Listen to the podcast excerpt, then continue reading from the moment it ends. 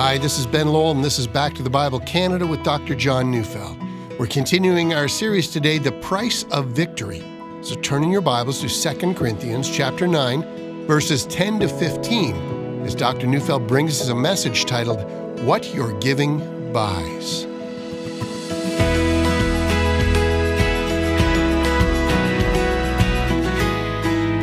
When it's all said and done, and you've put your check in the offering, and you've given online in some form, what happens then?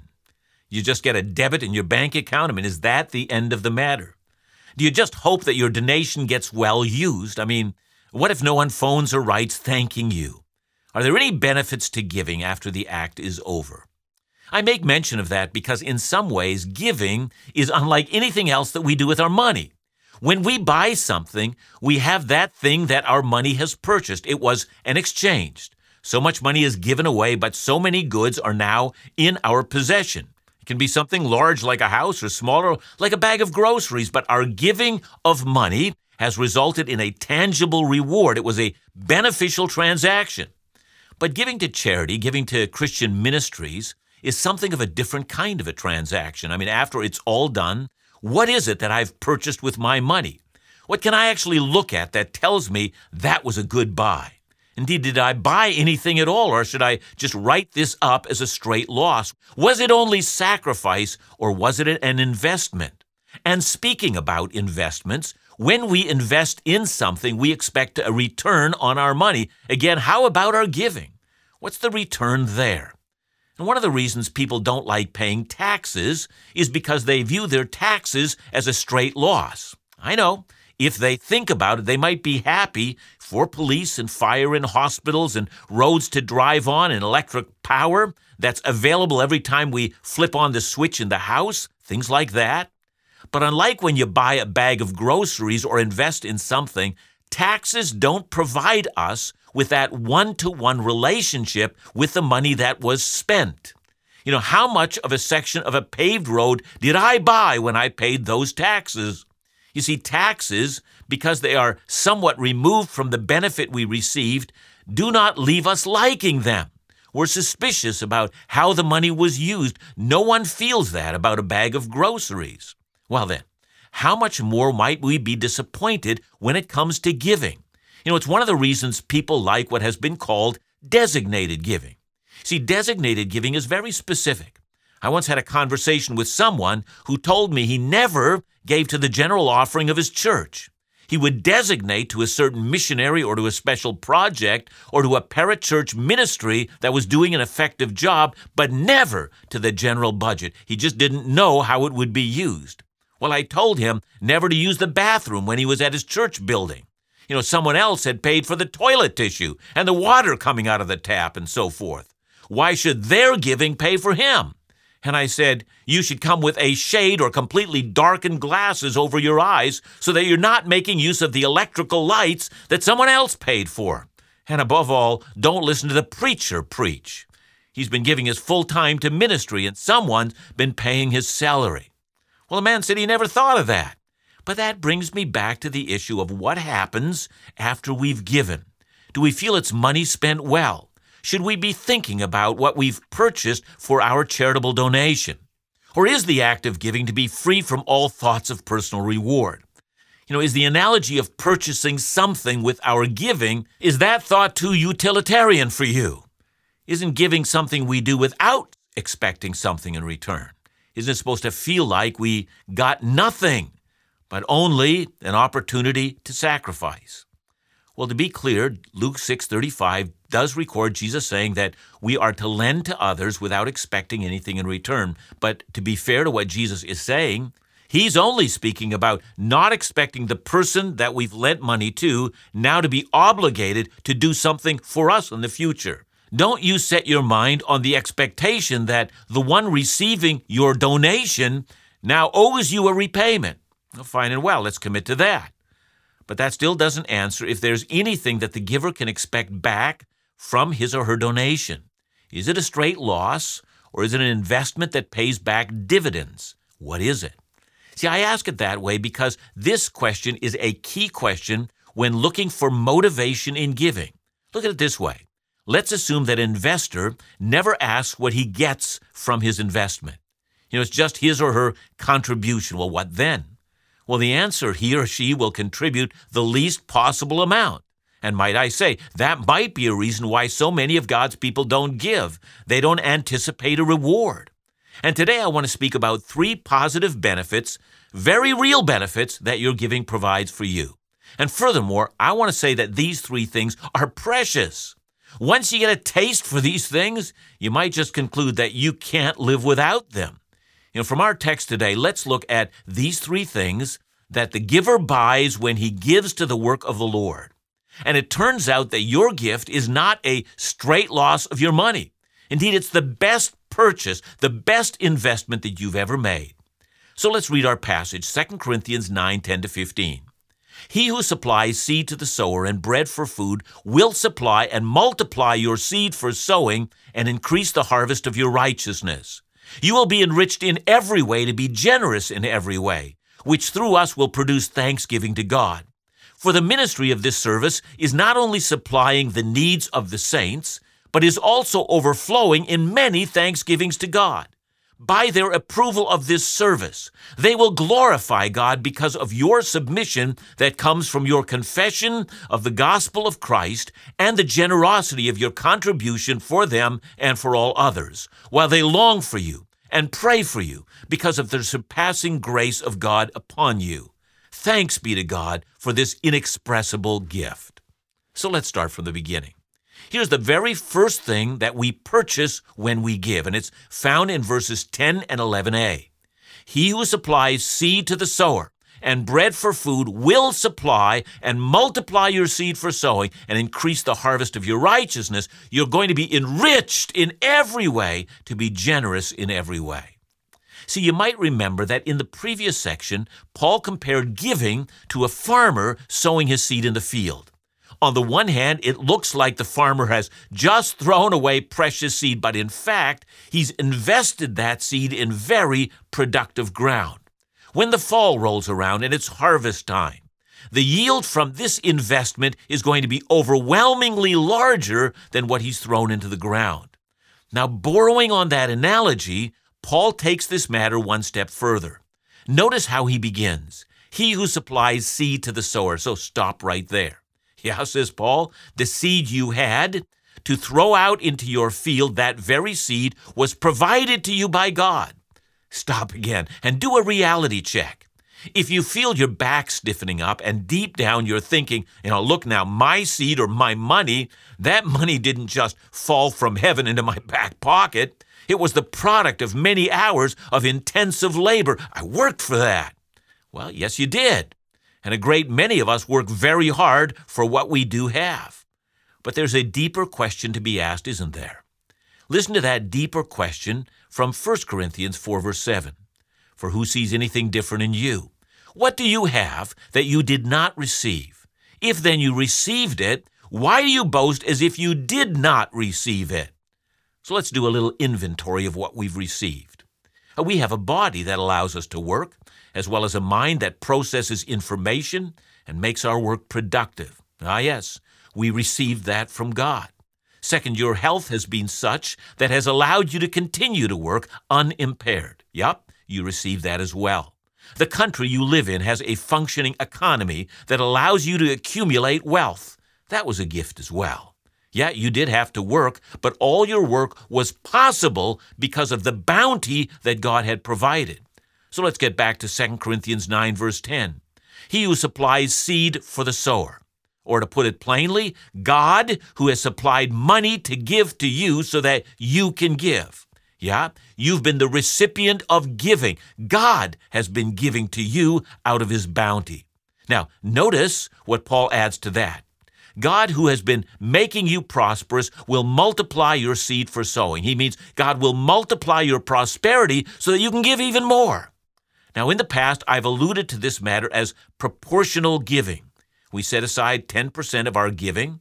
Then, when our salary doubles as we continue to give proportionally, the actual amount that we give also doubles right alongside of what God has been giving to us. Yes, yes, you say, but I'm still not understanding how that benefits me. Why not keep all that stuff that I make for myself? Ah, now listen very closely. As your giving increases, according to the increase that God provides, so also right alongside of your increase in giving comes an increase in the harvest of your righteousness. Well, there's a reward. And so we're going to have to pay very close attention to that. What exactly is God promising the giver? What is the increase of the harvest of our righteousness? Stay tuned.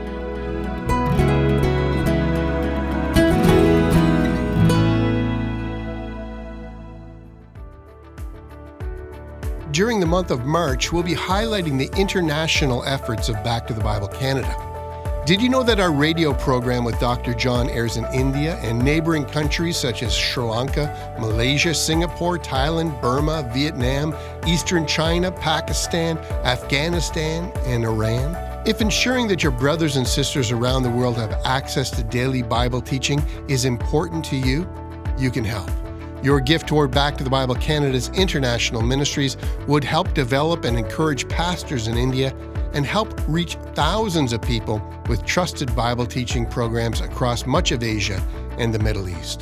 To support our international ministries, call us today at 1 800 663 2425 or visit backtothebible.ca.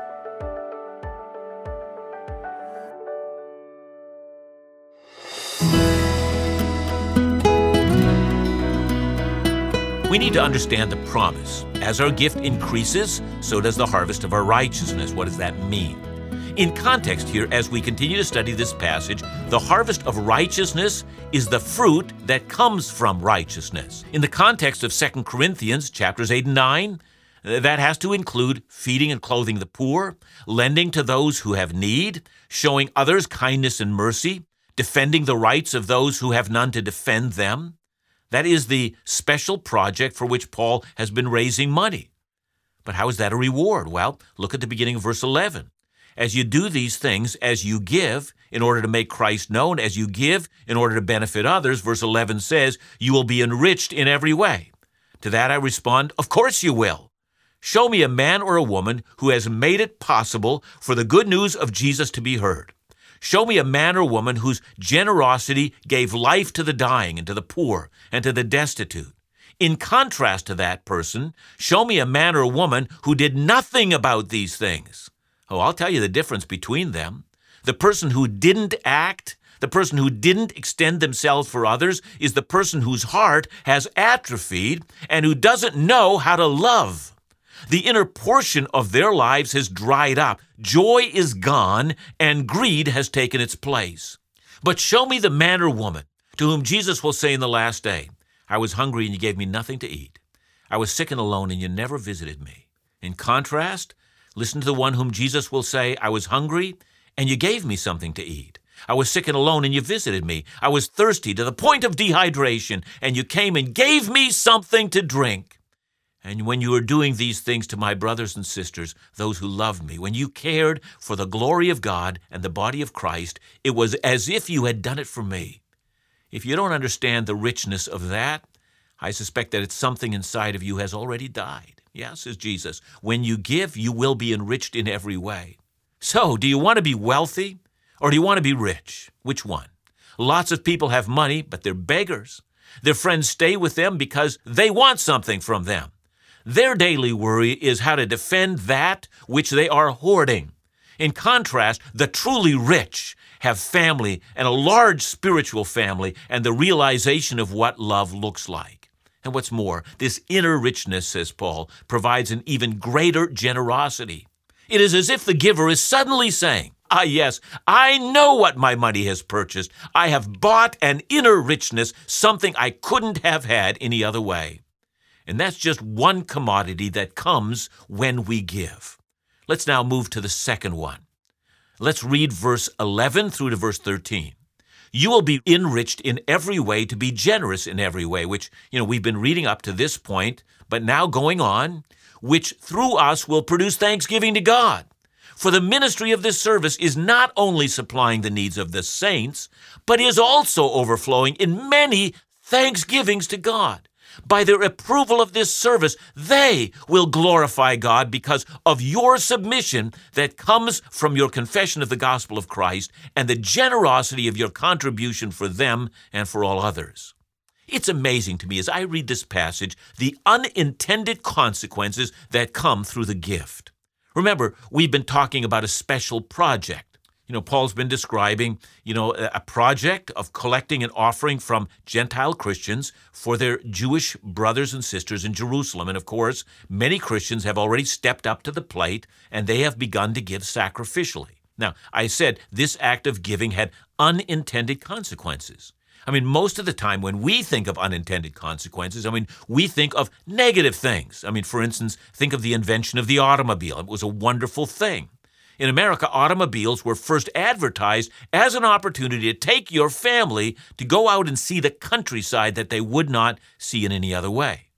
Now, no one could have imagined cities congested with bumper to bumper traffic and untold tally of yearly deaths from crashes and air pollution and even the necessity of automobiles to hold a job. I mean, who could have imagined a one hour automobile commute each day just to get to work and all the payments that are made because of that?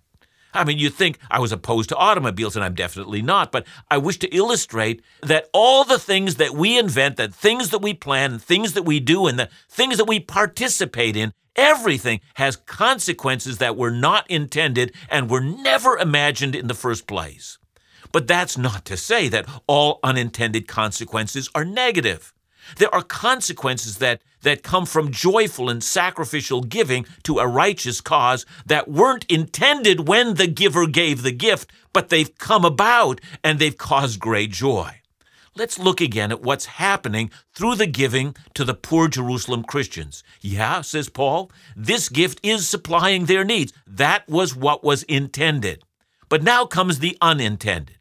Paul is using two verbs that are in the progressive tense. The gifts, he says, are continually supplying needs. The supply is progressing. It's overflowing, and thanks to God. That is to say, there's an outburst of thanksgiving to God among the Jewish Christians that is more than had been expected. You know, some 40 years after Paul wrote those words, a very famous Christian, man named Clement of Rome, said something very similar. He said, Let the rich man bestow help on the poor, and let the poor man give thanks to God.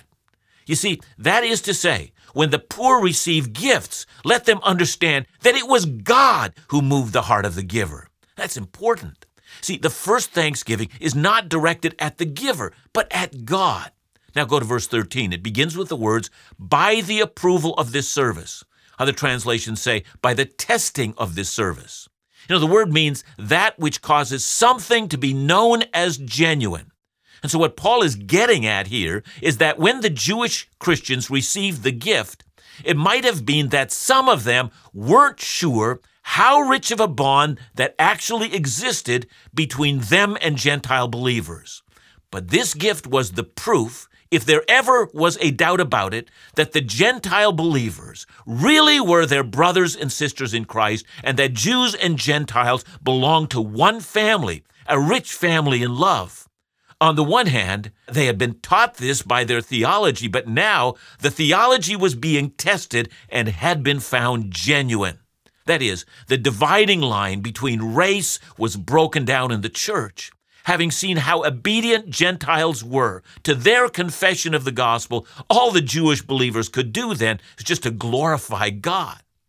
Now, I don't know about you, but what do you think this reaction meant to those who had given the gift? They might have said, Oh, the offering basket is coming by. It's a very good cause. And so they gave sacrificially. That was it. But that wasn't it, was it? It produced a unity in the global church and it convinced Jewish Christians that the same God who saved them had also saved the Gentile Christians. God was moving among the Gentiles. It was self evident. And so we have seen two things that giving actually purchased. The first was an inner richness, and the second was a conviction that arose from those who received that God was at work. Now, regarding that second benefit, it's important for us to note that what we have witnessed was surely unique in those days. You know, the need to unite Jew and Gentile in the early church was essential. But for us, there's also something wonderful that happens when we extend our hands to those in need. It is true that a bond is formed. I know, speaking of myself, that's how I feel about everyone who gives to Back to the Bible Canada. I remember that God moves human hearts. He's obviously moved men and women who care desperately that the contents of the Bible would be heard throughout this land and beyond. I'm constantly thanking God for it was He who spoke to the heart of the giver. But there's a third matter of which Paul speaks. Your giving purchases one more thing, and we find it in verses 14 and 15. Speaking of the Jerusalem Christians, Paul says, While they long for you and pray for you, because of the surpassing grace of God upon you. Thanks be to God for this inexpressible gift. That is to say, those poor Christians in Jerusalem began to pray earnestly for their Gentile brothers and sisters. But now, the giver hears back that the poor Christians in Jerusalem are now praying earnestly for the believers who gave the gift. And not only are they praying, says Paul, but they're longing for you. And you have to suddenly believe that when any Gentile believer would have been on some kind of a trip and showed up in Jerusalem, there would have been plenty of brothers and sisters opening up their homes and opening up their arms and embracing them, and friendship would have been rich and it would have been immediate. Inner richness, unity, a family, people using money to buy things all the time. You know, they buy houses and land and groceries and clothes and toys, and they make investments. But where do you purchase a commodity such as Paul has described for us? Only the sacrificial giver knows anything about these things, and yet, these are the most precious things that money can buy.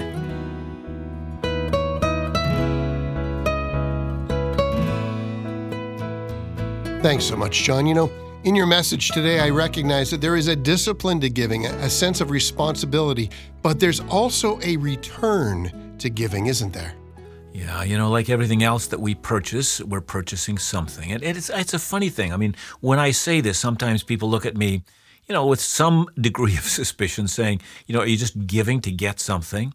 And the answer is, in a sense, I am.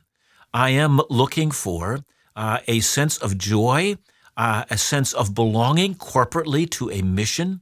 I am looking to see the gospel advance. I'm not flushing my money down the toilet. I'm investing it into the rich rewards of the kingdom. So, you know, these kind of things I think ought to be discussed among us. So we ought to be uh, talking to each other. I'm so glad I gave. Look at what's occurred. It's a great thing. Thanks so much, John. And remember to join us again tomorrow as we continue our series, The Price of Victory, right here on Back to the Bible Canada. Bible teaching you can trust.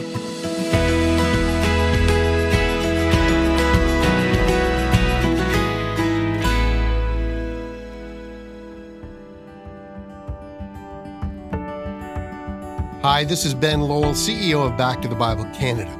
I wanted to share how blessed and encouraged we are that God is continuing to use this ministry to impact the spiritual lives of so many through faithful Bible teaching. Recently, we received these words of encouragement from a listener. As I was listening, my heart was filled with much excitement, joy, peace, and encouragement.